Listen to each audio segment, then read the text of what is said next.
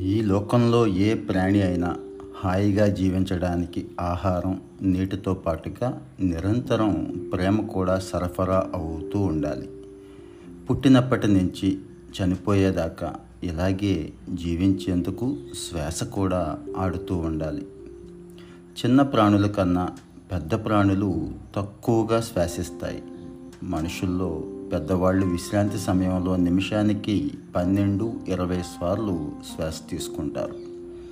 నడిచేటప్పుడు వ్యాయామ సమయాల్లో ఈ శ్వాస సంఖ్య పెరుగుద్ది. సరిపడా ఆమ్లజని సరఫరా ఎంతో ముఖ్యం అని యోగులు ఎన్నో వేల సంవత్సరాల క్రిందటమే తెలుసుకున్నారు. శ్వాసక్రియ విషయాల్లో విభిన్నమైన శ్వాసించే పద్ధతులను కూడా వాళ్ళు అభివృద్ధి చేశారు.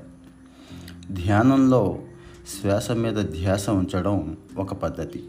ఈ పద్ధతి వల్ల శ్వాసలో శ్వాసను తెలుసుకోవడం సాధ్యమవుతుంది. అంటే ప్రాణాన్ని గుర్తించడం జరుగుతుంది అంటాడు బుద్ధ భగవానుడు. అన్ని భాషల్లో శ్వాస అంటే జీవితం ప్రాణం. ఒక శ్వాస లోపలికి తర్వాత ఖాళీ. తర్వాత కొన్ని నిమిషాల పాటు అది బయటికి రాకపోతే అంతా నిలిచిపోతుంది. ప్రపంచం ఆగిపోతుంది. కాలం కదలదు. ఆలోచన ఉండదు. ఎప్పుడైతే ఊపిరి కొన్ని నిమిషాల పాటు నిలిచిపోతుందో అప్పుడు ఆలోచనకు ఆస్కారం ఉండదు. ఆలోచన ప్రక్రియ కొనసాగాలంటే ప్రాణవాయువు సరఫరా ముఖ్యం.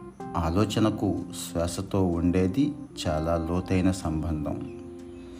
మానసిక అవస్థని అనుసరించి శ్వాస క్రమం మారుతూ ఉంటుంది. శ్వాస జీవితాన్ని స్పృహను అనుసంధానం చేసే వంతెన. శరీరంలో ఎక్కువ ఆక్సిజన్ మెదడుకు అవసరం అవుతుంది. దానికోసం అది ఆకలితో అలమటిస్తే వ్యతిరేకమైన ఆలోచనలతో కుంగిపోవడం వినికిడి దృష్టి సంబంధిత సమస్యలు కలుగుతాయి అని నిపుణులు చెప్తున్నారు. ఆలోచనను నియంత్రించడం అనేది శ్వాసను నియంత్రణలో ఉంచడానికే ముందే సాధ్యమయ్యేది. యోగాలో ఆధ్యాత్మిక సాధనం పైన దృష్టి ఉంచాలి కానీ కేవలం భౌతిక శ్వాస సంబంధ విషయంగా వ్యాయామంగా భావించకూడదు. ఈ దృష్టితో చూస్తే యోగా అందించే అసలైన ప్రయోజనాలను మనం కోల్పోతాం. ఎన్నో యుద్ధాలు చేసిన అలెగ్జాండర్ చావు బతుకుల మధ్య ఉన్నాడు ఒక రోజున. చుట్టూ వైద్యులు మంత్రులు సైన్యాధిపతులు వారి వైపు చూసి నేను చనిపోయే ముందు మా అమ్మను చూసి ఆమె ఆశీస్సులు పొందాలి అనిపిస్తోంది. ఏ ఒక్కళ్ళైనా తమ జీవితంలోని కొద్దిగా కాలాన్ని నాకు ఇవ్వగలరా నేను ఇల్లు చేరుకొని అమ్మను చివరిసారి చూడగలుగుతాను. దానికి బదులుగా నా సగం సామ్రాజ్యాన్ని మీకు ఇచ్చేస్తాను అన్నాడు. చుట్టూ ఉన్న వాళ్ళ నుంచి జవాబు లేదు.